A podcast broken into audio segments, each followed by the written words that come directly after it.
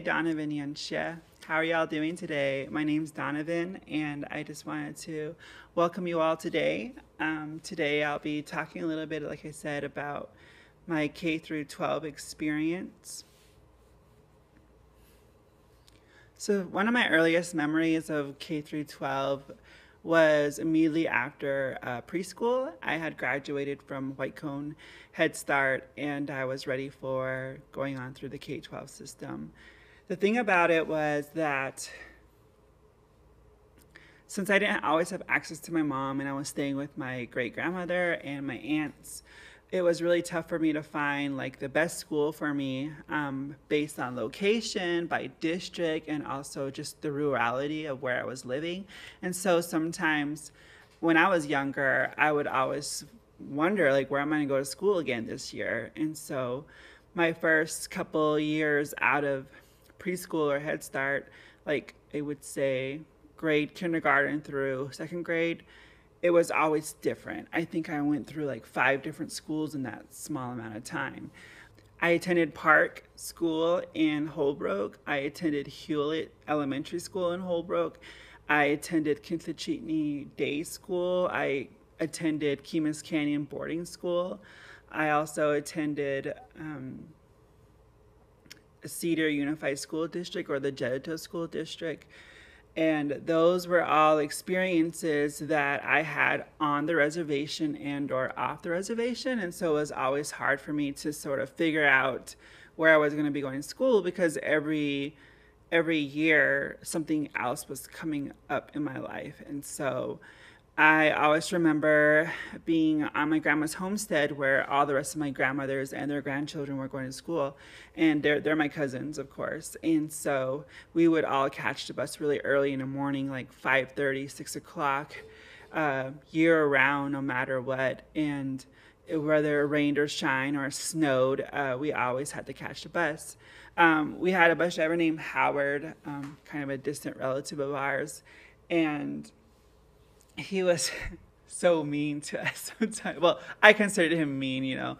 I think he was always a, a, a, grumpy bus driver, but he was one of the individuals that was a little consistent in my under in my younger years just because um, we were riding the bus so often and um, I remember my grandma used to ask us to go bring out some coffee or, you know, day old fried bread or some warm hot tortillas from breakfast that morning.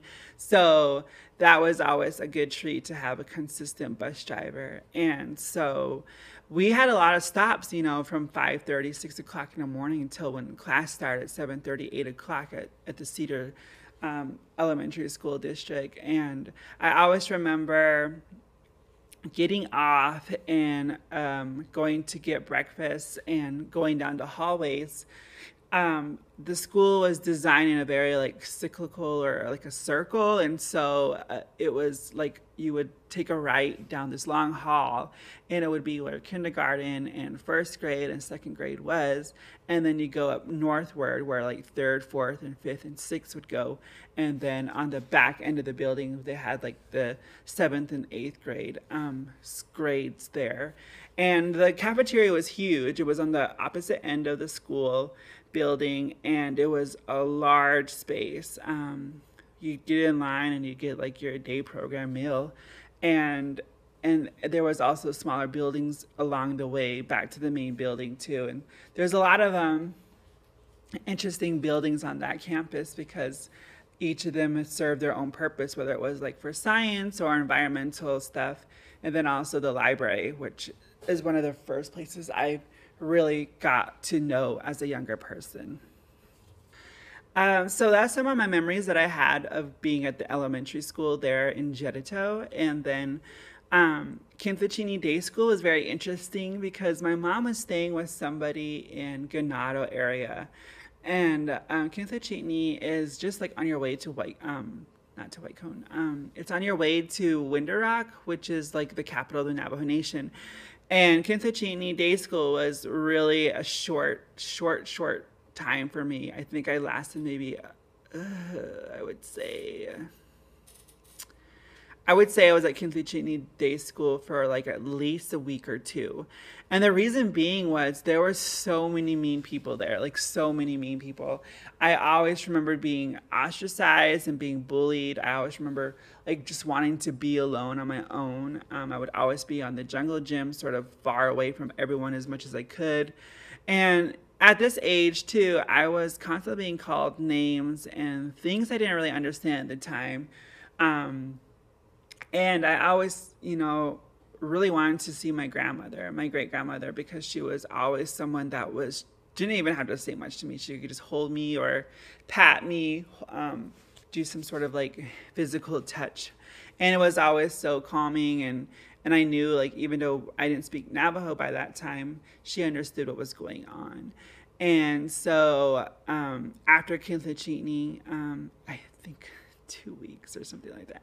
I don't think my mom could really take care of me at that time too, because she was also dating, you know, new in our lives, my little sister's dad, and um, then I was told that I was be attending Keams Canyon boarding school, and um, it was really interesting to switch from like sort of like BIA and like um, local Navajo government run schools to this like mission led school um, down in the canyon, Keams Canyon, and it served a lot of Navajo and Hopi people. And I still remember that um, two of my other cousins were there with me, um, Deidre and Charmaine. And um, mind you, they, they stayed longer than I did, but I think I only lasted there like at least three months or something like that um, until my aunt um, told my mom that she wanted to take me out of there. So what happened in Keams Canyon was it uh, there's some very like weird memories that I have there. One, of course, um, we are you know split between genders, so just the binary boys go here and the girls would go here. Um, and it was really hard for me because like even though my cousin sisters were there uh, we couldn't see each other all the time. And when we did see each other obviously you know she's older and the other one's younger than me. We're not going to hang out together. So it was interesting to sort of uh, be in that dynamic where like you know you're longing to be close to your siblings but then at the same time like you're kind of fending for yourselves and being on your own but you know, at the Keams Canyon boarding school, I one of my fondest memories I have there again was where the boys were just so terrible to me. Uh, they used to call me all kinds of names. They used to bully me to the point where like I thought they would kill me. Um, and I was like only six, seven years old. Um, and some of the like the weirdest memories I have at the Keams Canyon boarding school is like, you know, one night, um, it's such a weird memory. Um, one night, you know, I was sleeping and I remember like the, the night person was walking through and, um, just making sure everyone was asleep or in their beds. And then after that person like left, it was kind of like cue for all the older boys to like get up now. And I remember um, the young man up above me say, like, tonight's your night or something like that. And I didn't know what to think about it. But all of a sudden, like, all the boys surrounded the bunk bed that I was in. And I remember one of them sitting on top of me and just sort of talking all kinds of like gross stuff to me and uh, and how much they hated me and this and that. And they other boys had like held the blankets down on me so I couldn't move around or anything like that. And it was um,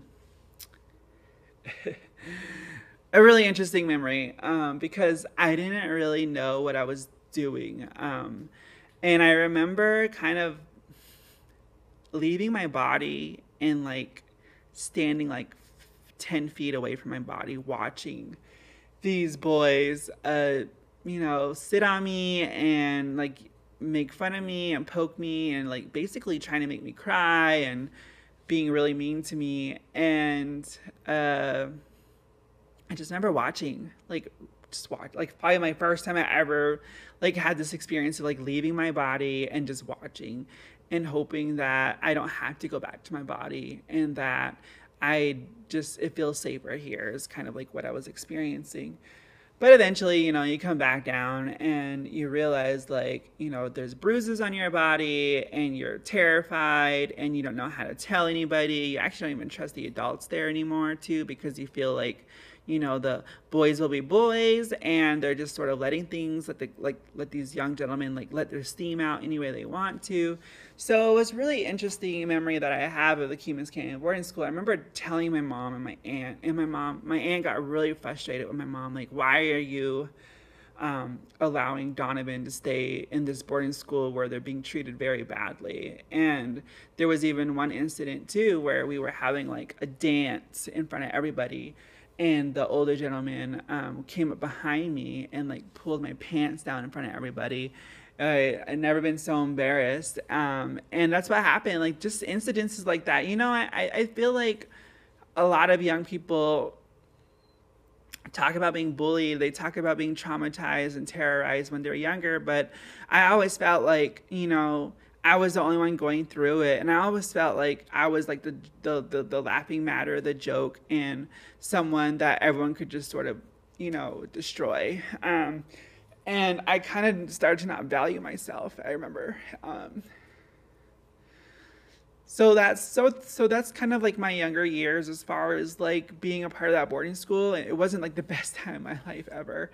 Um, you know, and I used to always cry when I got dropped off. And I remember one time too, um, I woke up and got dressed and put my shoes on, and um, there was like shampoo or something. Like they, they put shampoo in my shoes, and I was just so upset. And I was crying, and like the dorm maids were like not caring at all. And it was it was so it was just tough. I, just I hated that experience altogether. And that was Keams Canyon Boarding School, and I'll never ever like want to revisit that place again. It's just a disgusting place. Um, I don't think it's in. I don't think it's.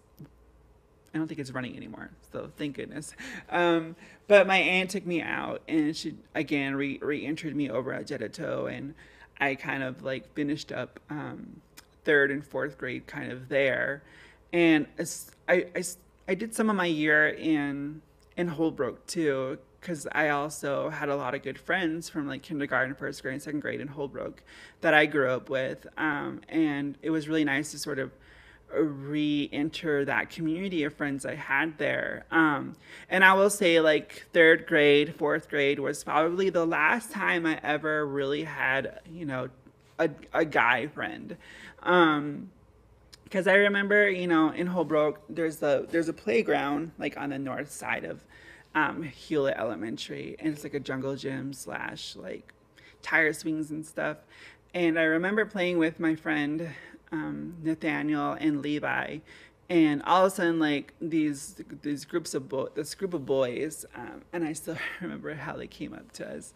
They just kind of started standing there, and then um, and I just didn't take no note of it other than these ones were bullies of mine and they hated me. And that's all you know that they were there for was just to push me around and be mean to me.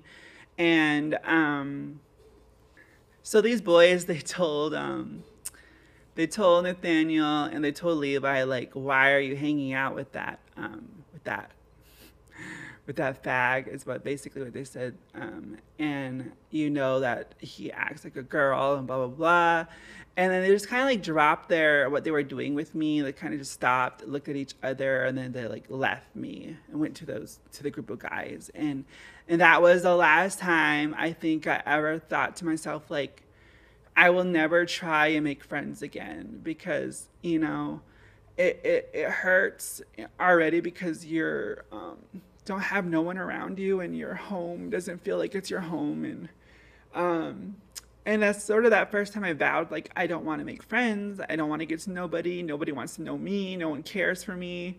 Um, I'm the only one going through this at school. My teachers don't believe me. Um, the, you know, common things are being told to me, like, you know, boys will be boys, you know, tough love and all these weird messages around like just be strong and push through it, be resilient, um, stuff like that. And I didn't understand that. You know, I was like six, seven years old. And those are the type of things that really, I would like to say, shattered my life because I didn't know much about my identity at that time. And I was just trying to fit in as much as possible. I was trying to be someone who was smart, someone who went above and beyond in their education um, that's when like I sort of fo- hyper focused on being more academically sound and um, you know one of my one of my fondest memories is you know in fifth grade was like my teacher telling me that I have a lazy tongue and that you know you Indians don't know how to speak English correctly. Um, they have a lazy tongue and and I was remember thinking that I don't want to be that Indian. I don't want to be that person that they're describing. And I, you know, really kind of put my language away and put my culture aside. And I, from there, kind of just said, like, well, I'm going to go through the system and just get through high school and be done with it. And this is only like fifth grade. I was already thinking like this. So that was really interesting um, to be there. So then 1999 is like the time we finished fifth grade and was heading on to sixth grade. And I definitely had some fears um, because the bullies that I had um, were were there in sixth, seventh, and eighth grade, and you know, junior high, middle school, uh, it's a whole different ball game, you know. And so, I remember entering sixth grade. Um, just just trying to stay under the radar. I didn't want to be seen. I didn't want to be picked out from the crowd. I didn't want any attention. I spent a lot of time in the library, which, you know, I got heckled a lot for, like, why are you, like, such a bookworm? Why are you always reading? Blah, blah, blah. Things like that. And I just remember thinking, like, this is, like, the only way I get to escape from reality. This is the only way I get to um, see a world outside of like Holbrook, Arizona, outside of like White Cone, Arizona. And so I dive deep in literature, uh, anything like, even when it came to picture books too, like I always was looking at something international, some sort of national geographic, looking at um, different places in the world that I wanted to be and visit one day. Um, and I was really imaginative as far as wanting to get the hell out. I think even by sixth grade. And um whew, so sixth grade, uh, you know, you start to mix up you mix your classes with seventh and eighth graders because everyone has like a schedule and a curriculum that they have to complete by the time they enter high school. And so my classes were starting to mix with other sixth and seventh graders and and then by the time I got through all that, I think something that I really hated about the K 12 system is physical education or PE. I hated that so much just because of the binary and um, being treated like, you know, I didn't belong in those spaces. It was really hard because it was required. And I always wanted to argue and be like, why do I have to take these classes? They don't do anything for me. And um, they're the most hurtful classes that I have to take. And I don't think anyone ever heard me. I even tried to like cry to my mom and she never really like had anything to say about it. And um, one of the, one of the, um, well, I have several stories, but like, you know, in seventh grade is when um, I got the most scared because one day um, we weren't, we didn't have the teacher. We had a substitute.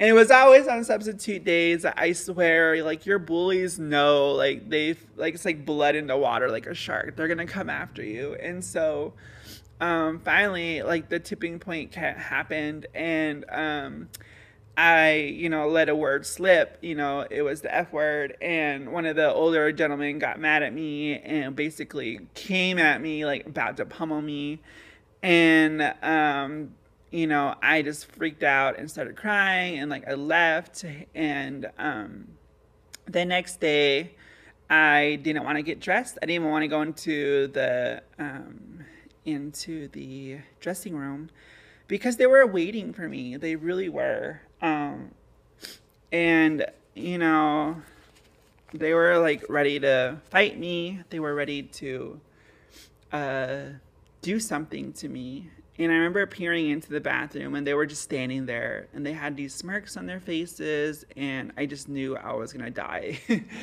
uh, so I didn't get dressed. I just sat out because when you don't dress up, you can't participate. And I was like very happy that day, but I got left behind there. And then the next the next day, um, PE teacher came up to me like, I heard what happened. I also heard that you're not participating. Like, why aren't you dressed up?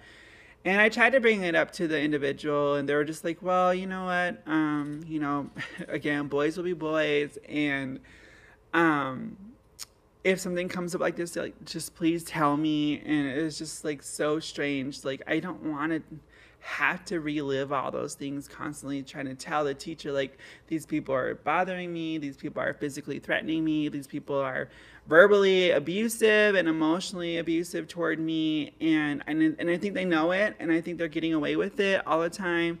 So it was such an interesting um, time to experience you know and i and for me i think obviously because you're like pre-adolescence and you're starting to understand like changes in your body and it just kind of got really like intense like after sixth grade. And then uh, you know seventh grade was the final year that i had to take pe and i just did not like it at all. I, I hated every moment of it. And you know i at this point like you, you start to have friends that start to like break apart into different cliques and different um, groups. And I was one of those individuals that didn't need to be a part of any of that, but I was pretty much at least known in every group. Like people from every group sort of said hi to me, which is really nice. But um, I just didn't find a place to belong. And even if like I belonged to a certain group, uh, I think I didn't want anything to do with it either because I didn't want to be othered or classified as, you know, um, someone that's weird or someone who definitely might identify um, gay or anything like that. I, I, already had strong messages that that was bad and that's something I don't want to like uh, identify with because it would only make me a larger target uh, for the bullies and for the treatment I was already getting. Um, Yes. There were plenty of times, you know, that I always wanted to stay home.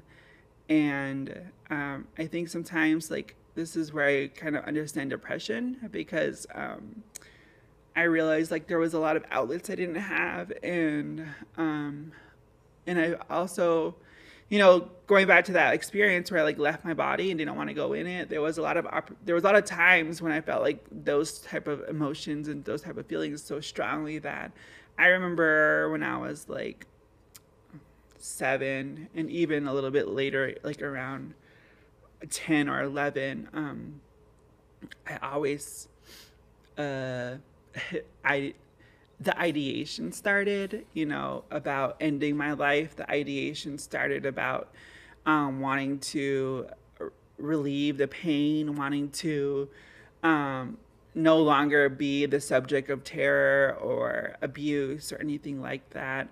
And, you know, that's where I started to get a lot of ideation. Um, I didn't have any really, te- attempts other than when this one time when I had a knife in my hand and I, and I, I, I really wanted to just grab that knife and shove it up inside my stomach and be like bleed out and just feel all the pain because I felt like that, that physical pain would would probably, probably feel a lot better than all the other pain that I was experiencing. You know, when it came to PE in high school, you have to take PE, oh, like half a credit in high school, so one semester of it. And it, unfortunately, you know, PE fell at the most weird time for me in my adolescence. Is like, you know, was my freshman year, and um, it was a co-ed class, and it was constantly uh, filled with like older, like junior, senior students. And again, the people who like terrorized me from K through 12 were there in that class too. And uh, it was just a weird time. But there was a, an interesting pivoting point for me that year too. Is like my grandma was getting sick. Um, the only person that I was able to um, confide in and share my life in, although we didn't speak the same language, because obviously by this time I was strongly opposed to speaking anything other than English. And um, my grandmother was getting really sick on us and she was staying with us and I would like always try and stay home to be with her and because I knew you know it was getting close for her. Um, and I just always remember like that sort of being a focus for me and in my freshman year of high school is that my grandma's probably getting really sick and she's not going to be here with us much longer and that's what happened you know like i had a really terrible semester um, you know still a lot of teasing in the locker rooms a lot of like body shaming a lot of um, i would say accusations about me looking at other bodies or um, you know I don't know, acting a certain way that might identify me as gay or something like that. And so I just always remember thinking, like, I don't want any of that. I don't care about that. I want to get the fuck out of here. And I don't want to be here in Arizona. Like, that was like already my mindset um, pretty much there. And um, so my grandmother's got really sick in the end of November and she stayed with us. And like the early part of, no- of December, um, I got to spend time with my grandmother. Um, and the cool thing about my grandmother was like, you know, she was always one of those people that like gave what she could when she had it. And I remember one time before school, she asked me to come see her and she gave me like a little like a little like package, like a little like plastic bag full of change and I, you know, and I, and I thought to myself at that time, like, what am, what am I gonna do with this? But like, that was the way. She, that's the way she showed like gratitude, and like she was willing to help in some way. This was her gift for me, and she's just like, go enjoy lunch, buy something good for yourself, and. I remember thinking, thank you so much. You just made my day, you know, and I always wanted to like rush home and be closer to her because I knew time with her was running out. Um, and then, like early December, I told my mom that I would watch my grandmother because she was having trouble with like her wheezing and her breathing. Um, I was coaching her with her, uh, with her. Um,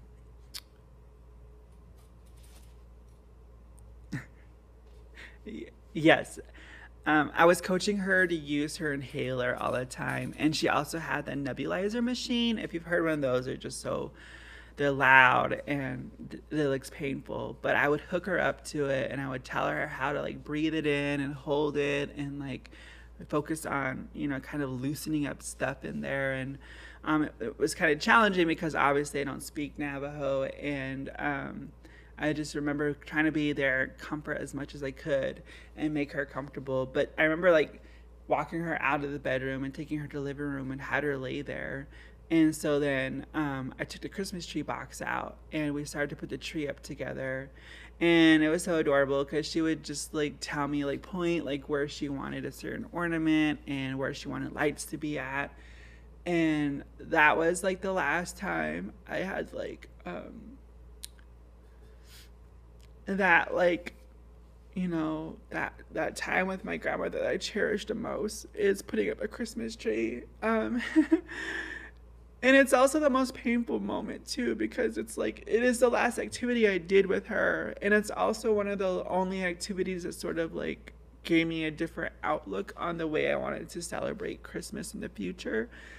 Um and I remember just like turning the lights on and we're just like in awe of our own tree and putting the angel up and everything. And it was really nice. And then as the, as the evening started to go on, like her wheezing started to get really bad, and I had to tell my mom like I don't think she's um, breathing well anymore. I don't think she's gonna make it through um, here at home. We need to do something about it, and so um, we got her to the hospital.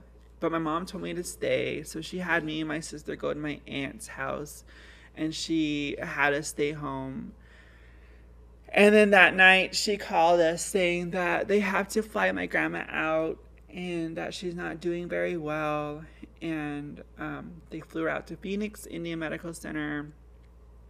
And um, I guess there, you know, I was staying at my aunt's house, and I guess there, like the whole week, I was just worried about her, and I was praying, and I was like thinking good thoughts for her. Like, I want her to come home to me sooner.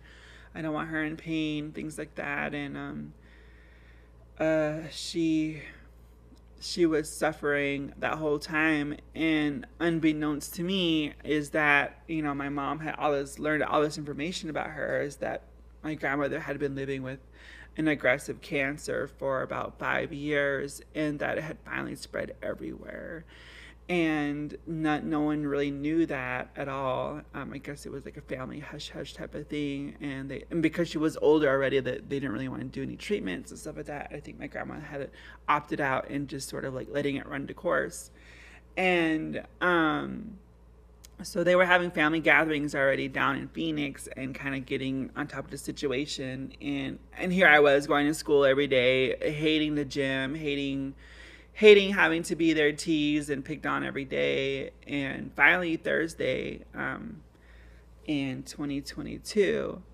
December, uh, on a Thursday evening, we got a call that uh, my mom told me that grandma had passed away. And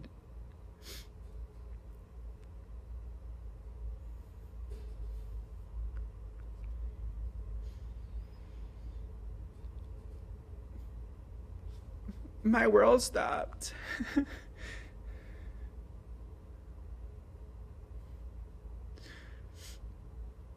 and like photographs and like videos, all these all these memories started coming through and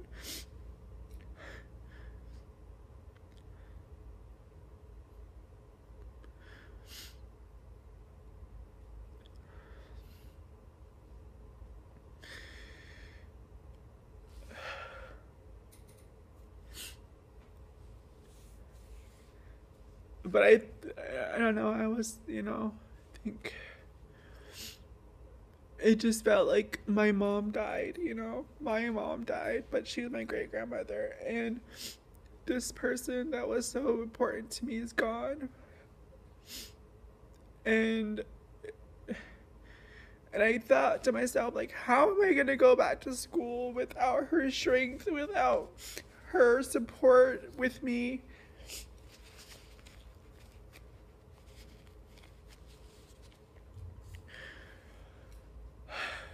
And it was just it was you know that first couple weeks I was just sort of like numb and walking and so much depression and I think for me too what was so weird is that I didn't have friends to console me. I didn't have like family to console me. I had like a religious family telling me like, "Oh, she's good. God has her. She's saved. This and that." Like, but to me, I was like, "That's bullshit." Um.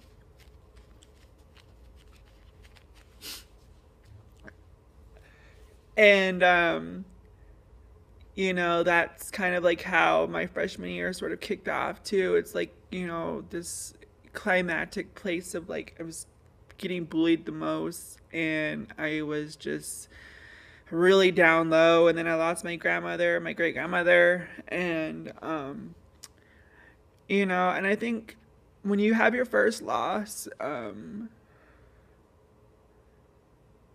no one knows how to prepare you for that and uh, and you know, there's not there's not a lot of like there wasn't a lot of resources for me um, after I lost my grandmother, like for bereavement or understanding death, understanding like changes um, after death, things like that. Um, and the funeral the funeral went by really quickly too and i was able to attend some of like the wake and some of the other uh, meetings leading up to her funeral um, and i remember this conversation i had with my pe instructor miss baldonado and i was just like yeah my grandma passed away and she's like well how old was she like she was like you know like in her mid to late 80s she's like oh my gosh like she lived a fruitful life like you should be so happy she lived that long and that you got to meet her and all this stuff. And I remember thinking, like, what?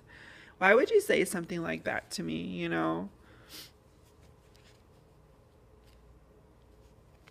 And I was really angry. Um, one was like, why is this white bitch telling me this? And the other one was like, how how can you minimize and um, discredit my emotions and my feelings and this connection I have with this person I lost. Uh, my the first real person I lost, someone that was so integral in my life that, you know, sort of helped me instill values, helped me be the person I am today. Um, so it was really interesting to be holding all these emotions. When you're really sad then you're like really happy for you know like the fact that your grandmother's no longer suffering to the point where you're angry and you hate the world because you know your grandma's no longer there with you. And so i remember like going through all these emotions at that time.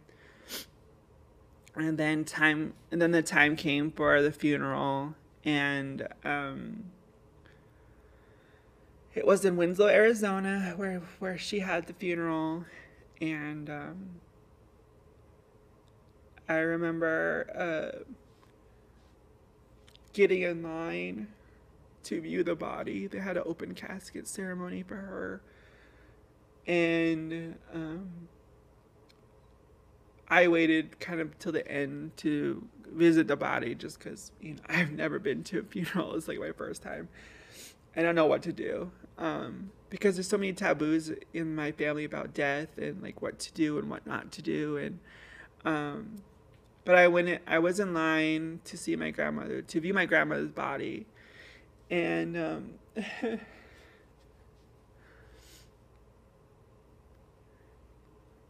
she looked asleep.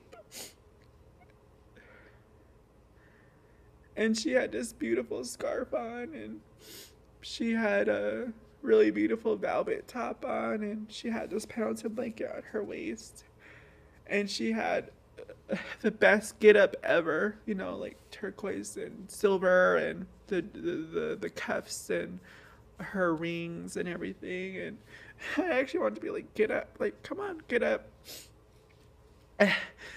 And it was really strange because I thought to myself, like, this is not real. My grandma's asleep, you know and um,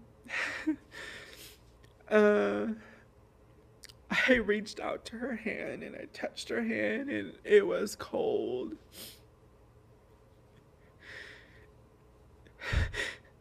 It was so cold. And I was like, oh my gosh.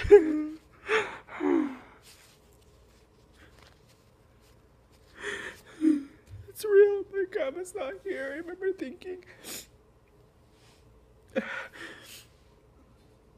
and then I was just I was done. I I, I just let go of her hand and I walked away. And um and I, and I think I thought to myself like there's nothing else I could experience that's this painful so bring it on now I think is what I kind of like had that like switch in my head and um yeah, that was like my first loss, and it's uh, it's something that's still very much alive. It's still very, you know, I, I feel like it's there almost every day of my life, and.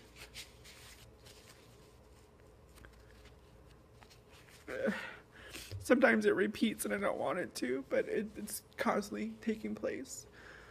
Um, but I have a lot of great memories of my grandmother going out to the sheep with her and just these moments of like waking up and smelling coffee and the KTNN's on and there's some like squaw dance music playing or there's some Yebache dance music playing um, and she's there laughing and conversing with her kids and all this in the beautiful, you know, Navajo language. And um, yeah, I think that was a really interesting experience to have is just to kind of like go through the loss of a really close relative, you know, for me, uh, my great grandmother. And so, yeah, the rest of high school was really strange because, like, you know, you become rebellious and you become strong in your own way, you kind of figure out what your voice is and what your stances are in life. And I think after my great grandmother passed away, I just didn't want to deal with the bullshit no more. I think I figured out like why the hell am I being why the hell am I allowing people like these men to really um, say whatever they want to me? How am I how how why am I allowing this um, treatment toward myself? And so you know, I you know after my freshman year I left Holbrook the Holbrook School District and I asked my mom to send me over to Winslow School District where my my cousins were and um, and when I went to Winslow, I, I, still had the same bullies. Like they somehow ended up there too, and you know it's the same exact system, same exact situation where I was still being sort of um, uh, kind of identified as someone to be bullied or tr- mistreated and being called all sort of terrible names based on uh, assumed sexuality and gender expression and things like that. And again, still definitely trying to fit in. And that's when I met um, some other gentlemen that I felt like were like myself who, but the thing about them that like these people, these guys, they were um, unapologetic. They didn't give a shit. They definitely were outside the mold. Like they loved volleyball. They loved to hang out with girls and they were so awesome. I like just thought to myself like, why didn't I find these people a lot sooner? Um, and they were just great and i think that was a really great time for me to sort of develop my um, my my new perspective of the world that there are gay men out there there are native gay men out there and that um, it's okay to be who we are it's okay to be myself and i think that's the first time internally i realized like this is what i will call myself as you know being gay. And this is not coming out but like this is not coming out, but like it was definitely a time when I realized like in myself, in my core, that I was not gonna marry a woman, that I probably wasn't gonna have children, and that I didn't want to get married, um, that I didn't want uh, to sort of have to live a life like what everyone else thinks that you should live your life like. And so, um, you know, my sophomore went by, my sophomore year went by really fast. I didn't really get a lot of um, bad treatment or anything like that. And I had, you know, a group of friends that were willing to back me up or be nice to me. Um, I also got introduced to heavy drinking at this point. Um, I was um, experiencing some of my first blackouts, um, going out and partying and sneaking away to get drunk really, really drunk to escape from my, my feelings and stuff. So that's kind of where that happened, that sort of behavior around drinking to cope, drinking to numb myself, and drinking to um, escape and not be like on this plain field that we're in, you know, when we're sober and we're alert and awake. Um, and that's what I started to start treat. Um, that's what I started to treat drinking as. Um, it was for me to get out of here, and I had a really good friend in high school, and we call him Tony. And, um, you know, he was probably one of the only individuals that um, was interesting because, like, you know, in my younger years, he was a part of the group of other um, bandits of like LGBTQ people that I didn't realize they were until like later on and started to realize, like, oh, yeah, they are. Um, but he always asked, like, you know, why were you like this and why did you act like that? We wanted you under our wings. We wanted to take care of you. And then, like, you didn't want any of that. And remember, like, I didn't want to associate with anything like that. I just wanted to be normal and not be seen. And, um, and I told him that, that that was the reality of my life is like, I just didn't want any more reasons to be bullied and tortured and stuff like that. And so I think he understood. And um, and then in the middle of my junior year, um, um, the in the wintertime, the heater at the residential school closed down and um, it was no longer functioning and we couldn't be there no longer. It wasn't safe for us because of how low the temps were dipping in the night. And so I would try to stay at Tony's house for at least two weeks. It was it was going okay until his mom was like, "Who is Donavan and where are they from and who are their parents?" And finally, I guess she talked to her son Tony and said like I couldn't stay with them no more. And so um, it came to the point where they took me back to my mom's place, and then I just kind of introduced themselves. First time my mom meeting my best friend's mom, and you know, um, that's kind of how it went. Um, and then because I was missing school, I just decided to tell my mom that I was going to transfer back to Holbrook, where I hated it. and I think my mom said something along like that. Maybe it's different now. Maybe, you know, the people that were there just no longer care about this stuff no more. And I was like, okay, whatever. So I remember transferring back and it was so nice because some of my my grade school friends, you know, people I grew up with K through 12, you know, at that point came up to me and hugged me and actually said that, you know, come welcome home and come welcome back. You're back to be a road runner, this and that and and that was really nice to actually get a uh, have some sort of welcome back and I wasn't expecting that at all. I was just expecting like, oh my god, like that person's bad. Let's be mean to them again and I remember one day um, these two gentlemen um, like ran into me and they're like, "Oh, get out of here!" And they're like, "Oh, fuck, you know, this fag's back" or something like that. And I remember turning around so quickly, like, "What the fuck did you say?" You know, and I never was so like upfront like that with a bully before. And then they just kind of looked at me, kind of like stunned, like, "Wait, did, did Donavan just like stand up for themselves?" And they're like, oh, nothing. They're, I think they just said something like that, and they just like walked off. And then that's when I kind of like, that's when I was like, wait, fuck it. Like I am not going to let anyone determine my life no more.